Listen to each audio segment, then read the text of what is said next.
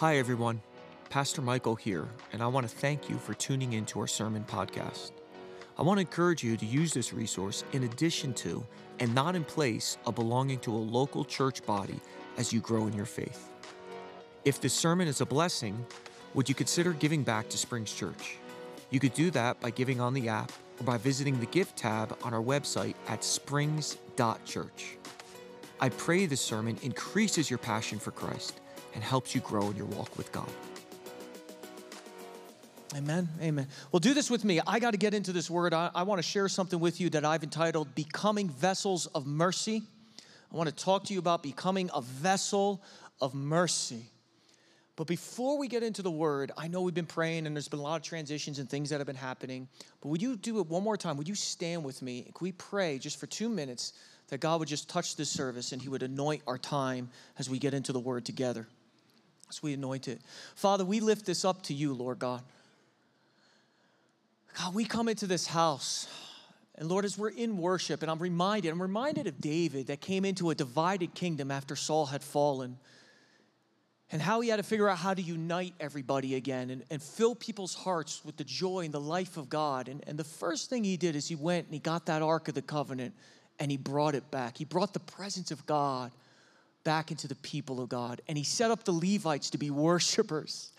And it was through the worship and the presence of God that the people had their hearts lifted up and there was unity amongst them again. God, I felt that this morning. I could see, God, you doing it, bringing unity in our house, bringing a love for one another in our house, Lord God, touching our lives and building us in the strength of your spirit. And we thank you for that. But as we turn to the word now, God, we are asking that now you would give us spiritual direction. Our hearts are open, they're unified, they're filled with faith, but give us direction, God. What are you calling to us as your bride and as your church? And I'm not asking that you would just give the direction, Lord God, through just words itself, or through commands or through indicatives, but Lord, you would give us, Lord God, the influences of the Spirit of God that would translate through the word into our hearts, that would cause us to take the steps of faith. It would cause us to take the steps that you are asking us to take in this journey with you. That the life of God and the anointing of God would touch the word. God, we need a living word today. Living words. And a living word comes through the supernatural anointing of the Spirit of God. When you were to create the living of the word in flesh, the Bible said you came upon Mary by the Spirit and by power, and you conceived the word, the living word inside of her. Man could not create it. Joseph could not create it. It had to come from the Spirit. And we are asking God, although we've done all the study and we've looked into the scriptures and we prepared what we have today, we're asking, Holy Ghost, that you would overshadow with power again and there'd be a living word that would take hold of our hearts. There'd be responses inside of us that would say, Oh, I'm so hungry for Jesus. I came in feeling defeated, but I see him high and lifted up again. Victory. I see the victory of Christ. Let it be living today, Holy Spirit. We commit it to you now. We thank you. In Jesus' name, amen. Amen. You may be seated. You may be seated. If you got your Bibles, Turn to 2 Timothy chapter 3. 2 Timothy chapter 3. I'm going to be reading out of the NLT this morning. I'm just reading in the New Living Translation for, for my yearly reading. I started a new Bible in the new year. We'll get into that in just a second. 2 Timothy chapter 3. You know, I've been in a few conversations recently with a number of believers that have been asking me a lot of great questions about end time theology. Seems like ever since 2020 happened, there seems to be like this resurgence among believers to want to know how the world is exactly going to end and how Christ is ultimately going to return. And in these conversations, I have been in discussions about who the Antichrist might be. I have been in discussions about what the mark of the beast will ultimately look like. Everyone's real nervous about that. Does it come with a vaccine? I don't know. I don't, Everyone wants to know when we're going to be raptured. When exactly does the rapture happen? Is it like 2021? Or do we have to wait a few more years? When is this going to take place? But let me read to you a scripture that actually tells us what the end times is going to look like. 2 Timothy chapter 3 verses 1 through 4 I'll read it to you. It says this. You should know this, Timothy, that in the last days there will be very difficult times. For people will love only themselves and their money. They will be boastful and proud, scoffing at God, disobedient to their parents, and ungrateful. They will consider nothing sacred. They will be unloving and unforgiving. They will slander others and they will have no self control. They will be cruel and hate what is good. They will betray their friends, be reckless, be puffed up with pride, and love pleasure rather than God. The Holy Spirit gives a really strong warning to the church here in 2 Timothy chapter 3. He says this He says, In the last days, there will be very difficult times. And as you go on reading the rest of the verses, you begin to realize why it's going to be so difficult. Who in their right mind would ever want to live in a world described like here in 2 Timothy chapter 3? Living in a world where people are just lovers of themselves, lovers of pleasure, greedy for money, disobedient to parents. They have no self control. They can't stop themselves from what they're doing. They're boasters, they're prideful. They won't listen to anybody. They hold nothing sacred, and they're betrayer of friends. That, that sounds to me kind of terrible. But I began to realize, and I want you to understand this, that it isn't the sin and the people that are going to make the last days so difficult. But the Bible is actually getting at something much deeper than all of that. You know, if you watch the news today, I was thinking about this as I was driving in. If you watch the news today, even for 15 minutes, you begin to realize, wow, our nation, our society is starting to look a lot like 2 Timothy chapter 3. Right? We have political leaders and political activists on both sides of the aisles, and they're on the media. And what are they doing? Well, they're slandering, they're gossiping. Many of them are just lying, bold faced lying, where they'll say things on the news broadcast that they won't say when they're under oath in in a court. They, they won't do it. So they'll say it here, but they won't say it there, right?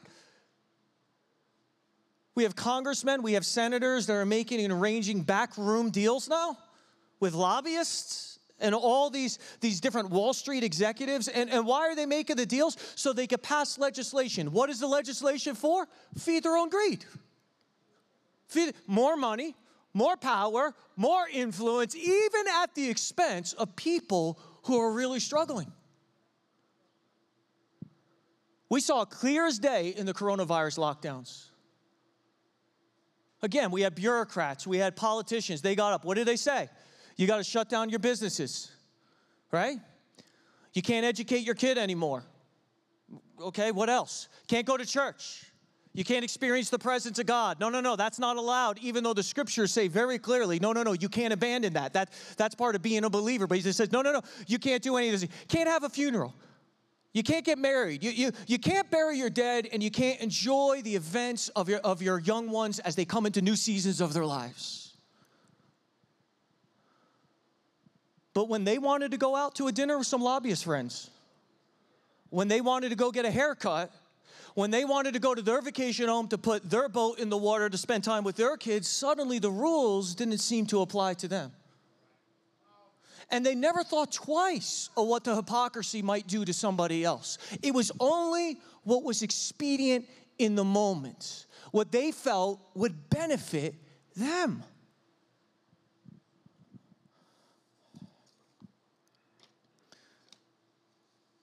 2 Timothy says that they consider nothing sacred. That's strong language. Nothing? Nothing sacred. Not even the truth. You know what angered me the most with everything that we've walked through as a country? All summer long, I watched, I literally watched as rioters went out into the streets and they were burning down buildings. Now, I get it. You might be saying, well, there was racial injustice or whatever was going on there. Oh, okay, fine, whatever. That was private businesses. Those people had nothing to do with that stuff. And they're burning down buildings, they're burning up parking lots, they're going around and bashing cops on the heads with two by fours, throwing bricks at them that were left there by people in the upper echelon of society who don't want to get their hands dirty Okay, and listen to me. And then the news broadcaster would get on the nightly news, and you know what they'd say? As the building is burning down in the background, they had the audacity to tell me this wasn't happening. This, this isn't burning. This is peaceful. This is, this is not violent. And if you believe anything else, if you think any, you're part of a conspiracy theory that really doesn't understand what's happening in our nation. And I'm sitting there thinking in my mind, do they not realize I have eyes? Do they not realize I'm watching? I'm watching as the building burns.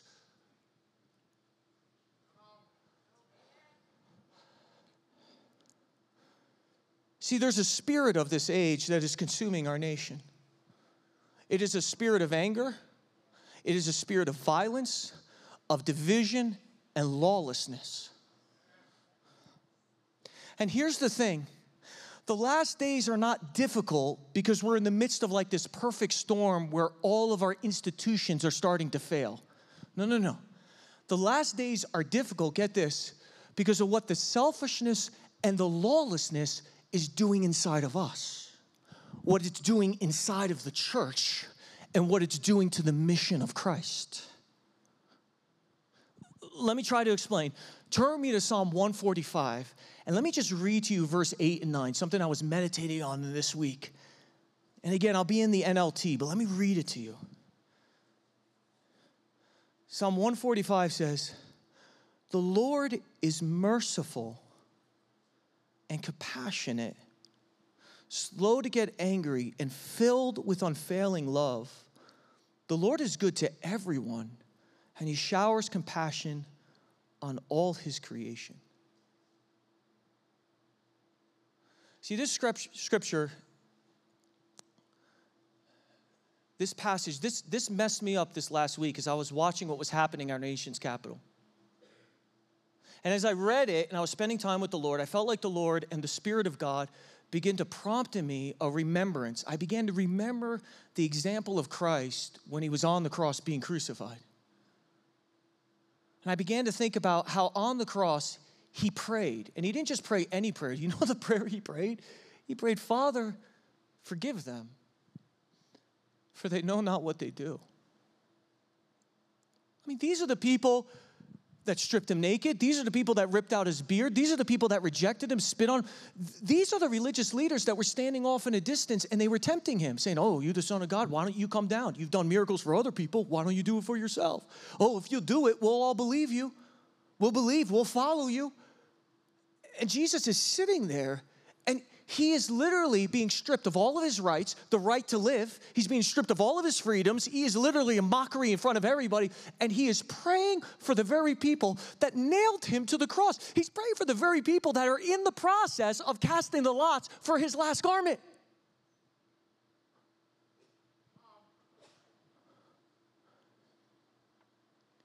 As I was just sitting there thinking about that, suddenly the Holy Spirit began to prompt in my heart the story of Stephen in the book of Acts. Stephen, who was looking up to heaven as people were gathering all around him to stone him. And the Bible says that he was praying for the very people who were in the process of killing him. And what was his prayer? This is amazing. It was the same prayer as Christ. The same exact prayers. The Spirit of God was there in the midst of that stoning. He begins to pray out, Father, forgive them for they know not what they do. As I was reading Psalm 145 and the Holy Spirit was reminding me of the examples of Christ and the examples of Stephen, you know what I began to realize? As if I'm an idiot, and sometimes I am. I'm allowed to call myself that. You can't call me that. My wife can. She's got a few other names. But you know what I began to realize? Our God is an incredibly merciful God. Our God is incredibly filled with forgiveness and grace and kindness, far beyond what we've even experienced in our own Christian journeys with Him up to this point, far beyond what we can actually imagine, even with our little pea brain brains trying to figure out who our God is. And here's the thing it is God's heart. Even in the midst of judgment, someone asked me about judgment. Even in the midst of judgment, it is God's heart to pour out his incredible mercy even on the most wicked people. On people that are unjust, on people that are exploiting others, on people that are lying, on people that are power hungry. Do you realize this morning that it's God's heart to even save many of our political leaders on both sides of the aisle?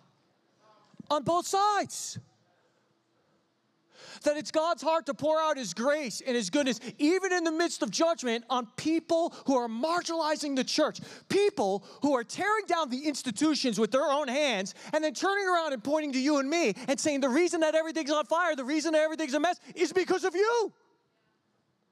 I tore it down, but it's your fault. You're the reason that this is all happening. You speak the truth. You're intolerant. You don't love the way we want to love. But but I know how to love the way you don't know how to love. I burn this down. I take away your livelihood. I leave you there with nothing. Then I've shown you my love.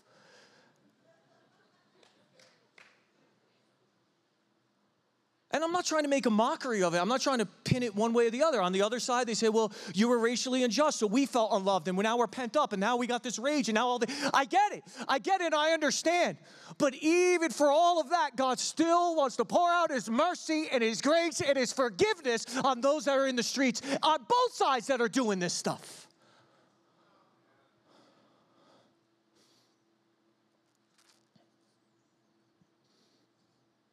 All those people that are stealing, all those exploiters, God actually weeps for them. He weeps for them. Not only does He weep for them, He doesn't desire any one of them, not one, have to experience the very fires of hell. Not one.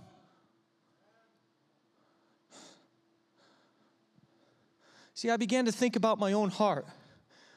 I began to think about all my anger, my frustration how so many in this nation are now making choices and they're acting out in lawlessness. And listen to me, their choices and their lawlessness is now affecting me. It's now affecting my kids. It's now affecting the ones that I love. It's taking away freedoms that I once had. It's allowing people with agendas to get into places that they shouldn't be. It's affecting me.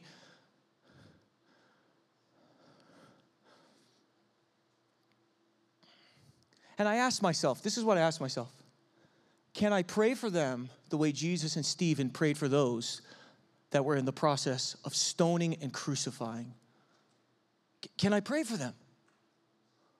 Can I, can I honestly cry out and say, Father, forgive them? They don't know what they're doing. They're under a spirit of this age. I'm not saying there's not judgment on their lives. I'm not saying God isn't going to rectify accounts. I'm not saying that. But I'm saying their flesh and the devil have them utterly blind. Can I lift them up in prayer the way Jesus and Stephen did? Do I really understand and possess the mercy, the kindness, the forgiveness of God? Am I a vessel of mercy to other people? When I see what happened at our Capitol this last week, does it drive me to my face in prayer while I'm praying for all parties involved? I'm praying for the politicians, to be honest, who pushed us to this point, and that's what we ended up with. I'm praying for those that are going in there shirtless and with some type of goat head on top of their heads. I'm praying, I'm praying for the police that are in the midst of the battle. Am I praying for them honestly, saying for all parties, God, all parties, show grace? Even if we're in judgment, oh God, open up their eyes, show them what they're doing. I was as blind as they were. I was as blind as them. I would have been in there storming the Capitol, acting in lawlessness, or on the other side, accusing everybody else of something that's going on in the nation. That was me.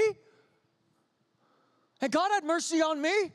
God opened up my eyes. I didn't go and find God. Let me tell you something God found me. I didn't even want God. And He reached down out of heaven. He saved my life. He cleaned me up. He gave me a new heart. He put His Spirit inside of me. Do I have any right to look at them and wish judgment on them when God showed mercy to me?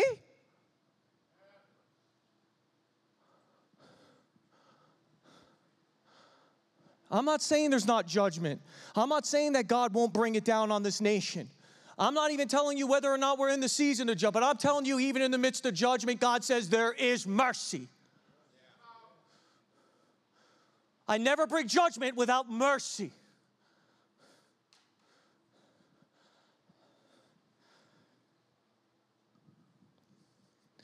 Do I pray like that when I see an event like that unfold this last week? Or this is going to be convicting for everybody. Ready for this? Or do I jump on Facebook and I start all the comments about how stupid everybody is and they're getting what they deserve? I'm being honest. Maybe I'm speaking to someone at home through the live stream. What is our real response when we see something like that happening? Do we really have the heart of God?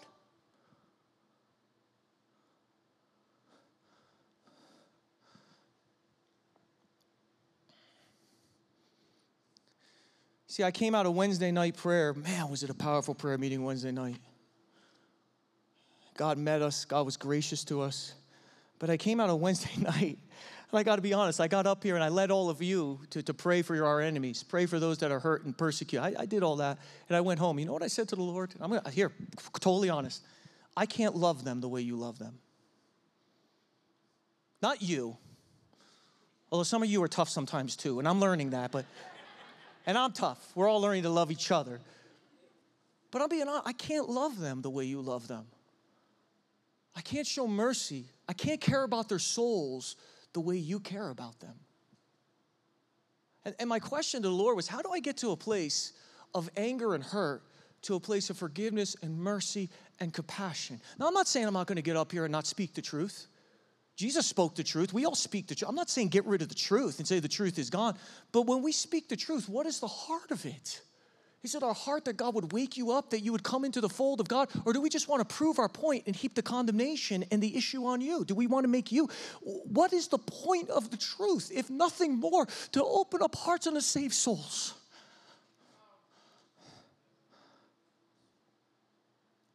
How do I get to that place was my question. And let me just tell you this if the church doesn't get to that place in this generation, we will lose the opportunity to see revival.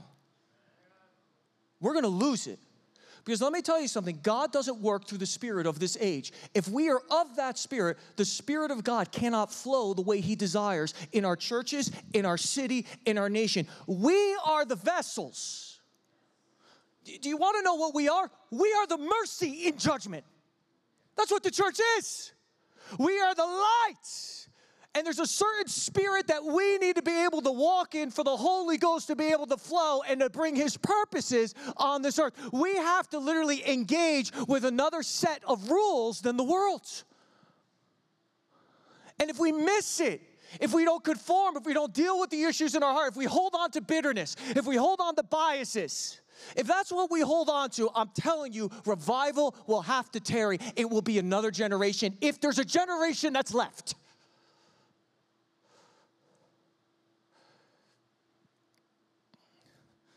Let me show you what one of my old pastors used to say. He, he used to say this. I'm going to put it up on the screen. This is what he said. He said, God will fight against the spirit of this age, but not with fire, not with violence, not with railing and slandering, but with a spirit of love, compassion, and mercy. That's God's plan. That's God's plan. You're wondering how he's going to reach this generation? That's the plan. That was the plan of Jesus when he walked this earth. That was the plan of the apostles when they were behind him. How many times did the disciples come up to him when he was outside of Samaria, wherever he was at after they rejected him, said, Call down fire. Call down, hey, you want me to call down fire? As if they could even call down fire. You want us to take him out? And what did Jesus say? You don't know the spirit that you're of. That's up my heart didn't mean that Jesus stopped speaking the truth. He spoke some hard things, especially to the religious leaders. But he also prayed prayers like, It was my desire to gather you up like chicks under the wing of a hen, but you wouldn't have it. And he wept for Jerusalem. He wept for the religious system. He wept for the people that were coming under judgment.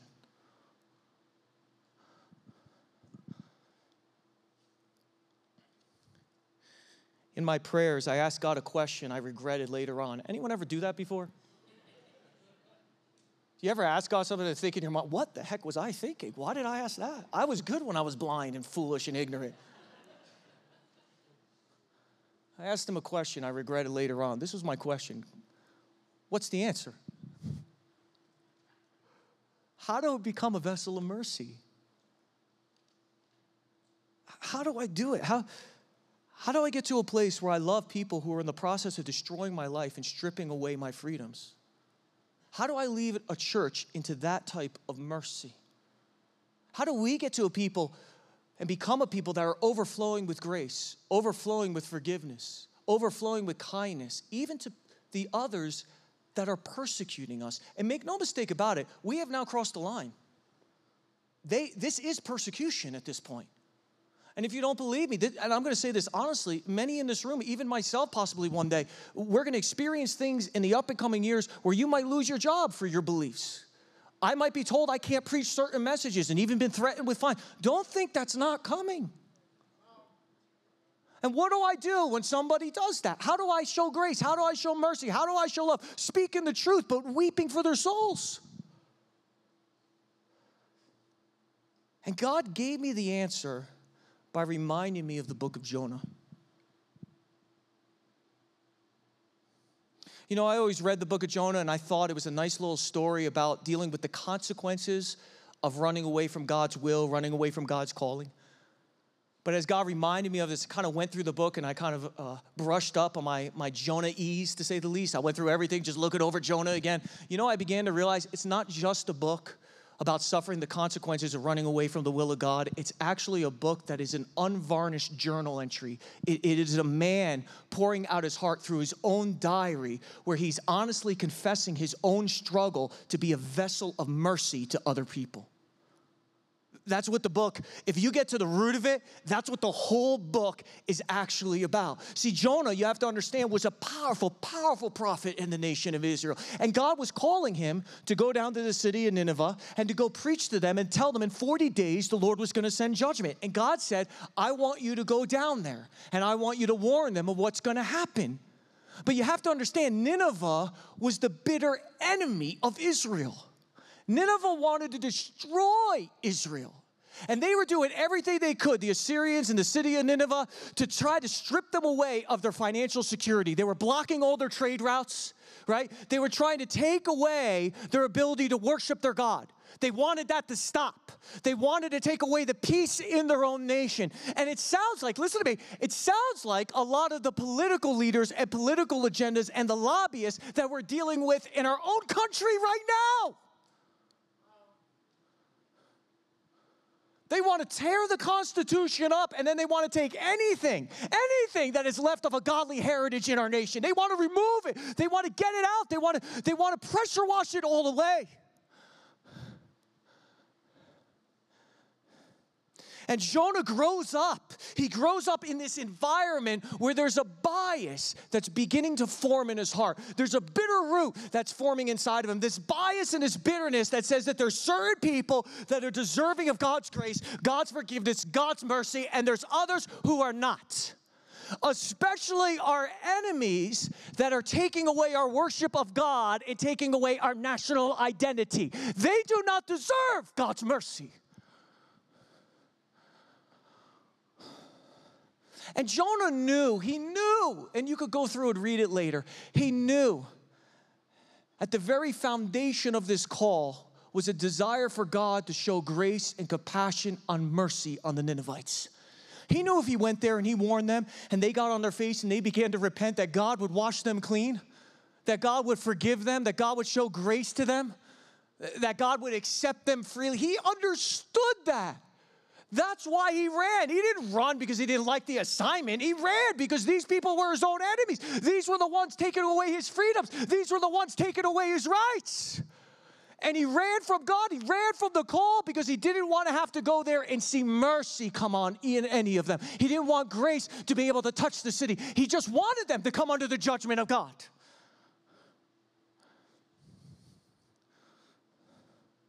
And here's the interesting part. Let me read it to you Jonah chapter 1, verse 3 through 5, and then I'll read verse 15 through 17, and then we'll close. But Jonah got up and went in the opposite direction to get away from the Lord. He went down to the port of Joppa where he found a ship leaving for Tarshish. He bought a ticket and went on board, hoping to escape from the Lord by sailing to Tarshish.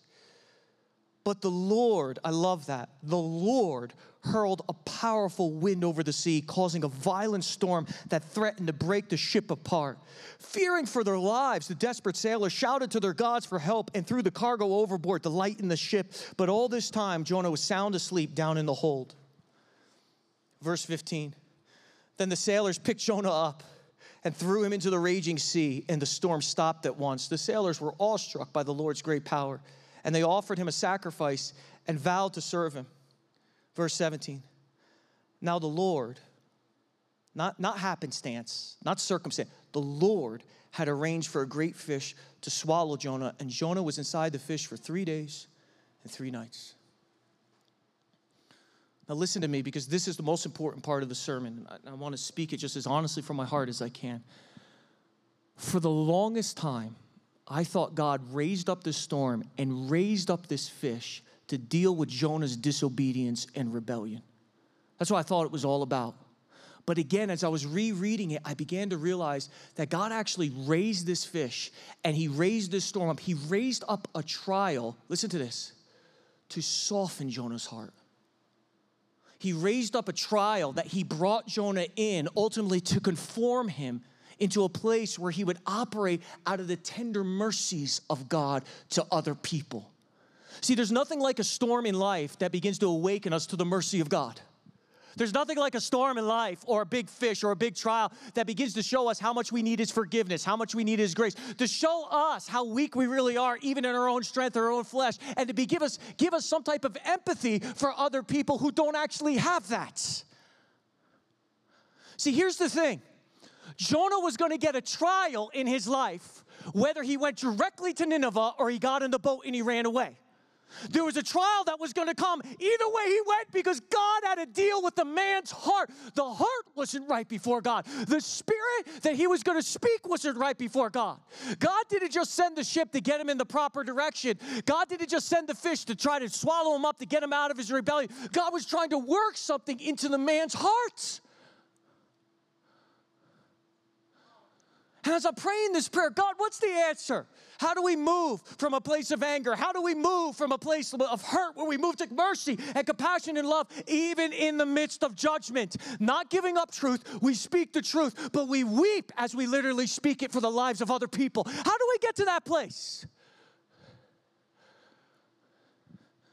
And I began to realize listen to this God is already doing it in His church. You know what He's doing? He sent a few trials our way,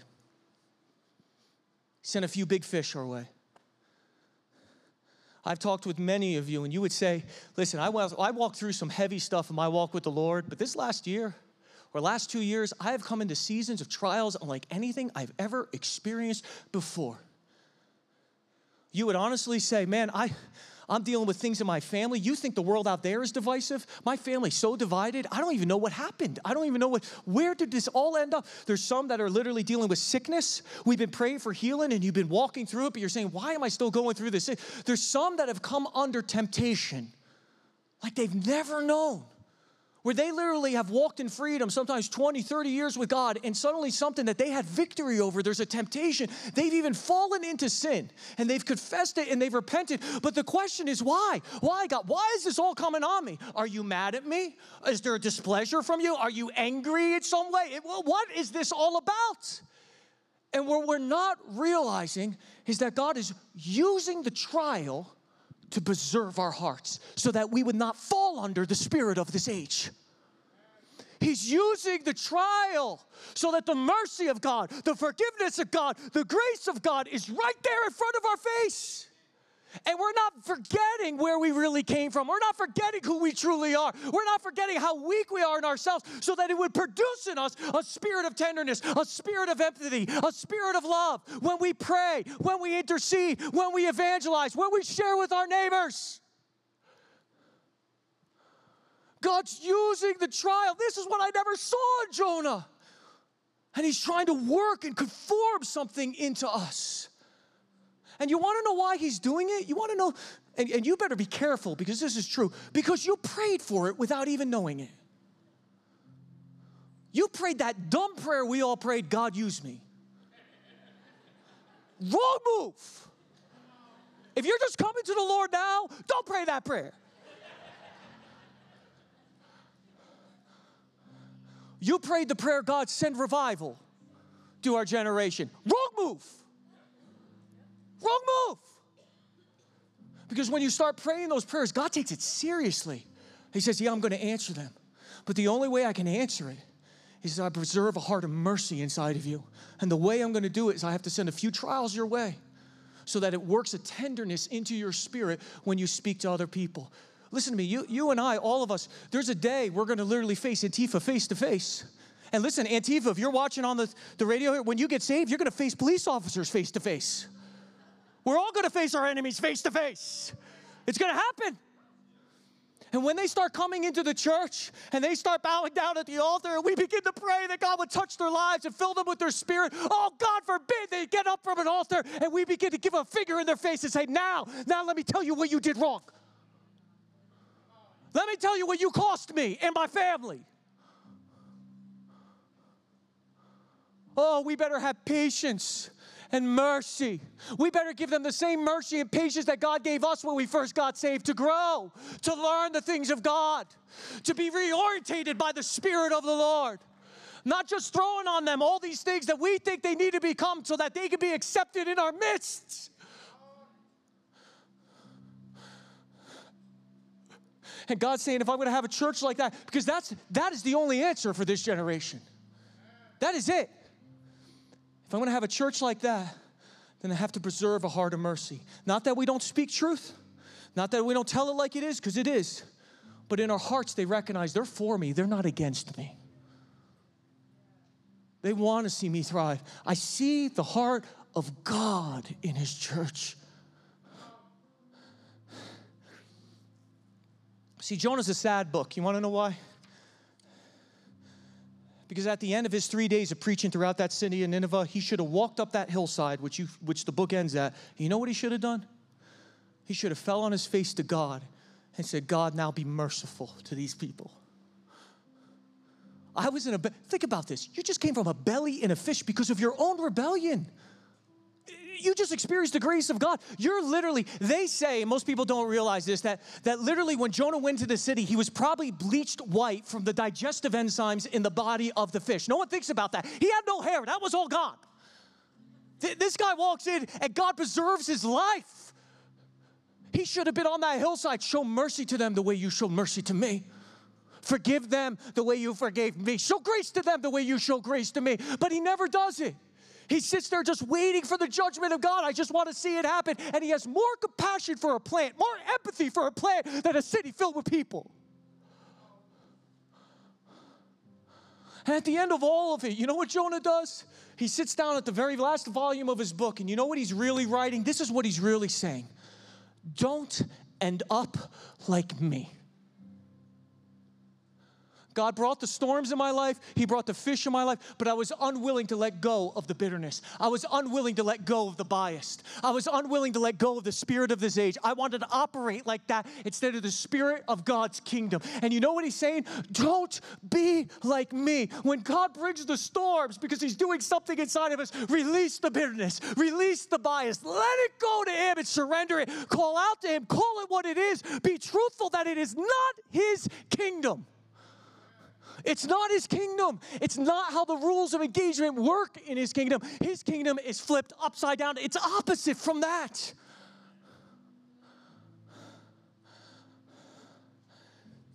Stand with me, church. My heart's not mad at you. I know I get spitty and yelly and all these types of things, but I'm not mad at you. I'm not, you know what? I'm more excited because God's given me I'm wondering what the plan is. He's starting to give me the plan. I'm excited. I'm excited. I'm excited. He's saying, I'm bringing revival, but there's something I got to do in my church first. They need to be refreshed in my mercy again. They need to be refreshed in my grace again. They need to be refreshed in my forgiveness again. And you know what this whole sermon is about? We're not done doing spiritual warfare for our nation. We're not done doing spirit, but this is a heart check to make sure we're doing it in the right spirit. That's what this God is saying time out, time out, time out, time out. Let's check your hearts. Let's make sure, because you could be praying the right prayers in the wrong spirits, and I'm telling you, listen to me, it's a closed door to heaven. It's only the right prayers in the right spirit that God begins to pour out and move. And this, this is what I'm going to ask. It's going to be bold today. And if you don't feel comfortable, never let Pastor Michael tell you to do something you don't feel comfortable with, unless it's the Word of God and you need to repent of something or whatever. But if you feel comfortable this morning and you say, you know what, I got to deal with a root of bitterness. After this week and what I saw at this Capitol, I'm angry at somebody, I'm fr- and it's not a righteous anger, and you know it you know it, and you say, I got to deal with this root inside of me, I want you to come forward to this altar and we're going to deal with it as a family of God together. We're going to ask God to root it out. We're going to ask God to cleanse us. We're going to ask God in His mercy to refresh us again with His loveness, His kindness, His grace, His goodness. You come up, I want you to come up and we're going to pray together. We're going to lift it up to God with one another. Hallelujah, hallelujah, hallelujah. Thanks again for listening to our Springs Church podcast. For other exciting content from Springs Church, be sure to visit us online at springs.church. If you'd like to partner financially with Springs Church, you have the opportunity to give by visiting the Give tab of our website, springs.church.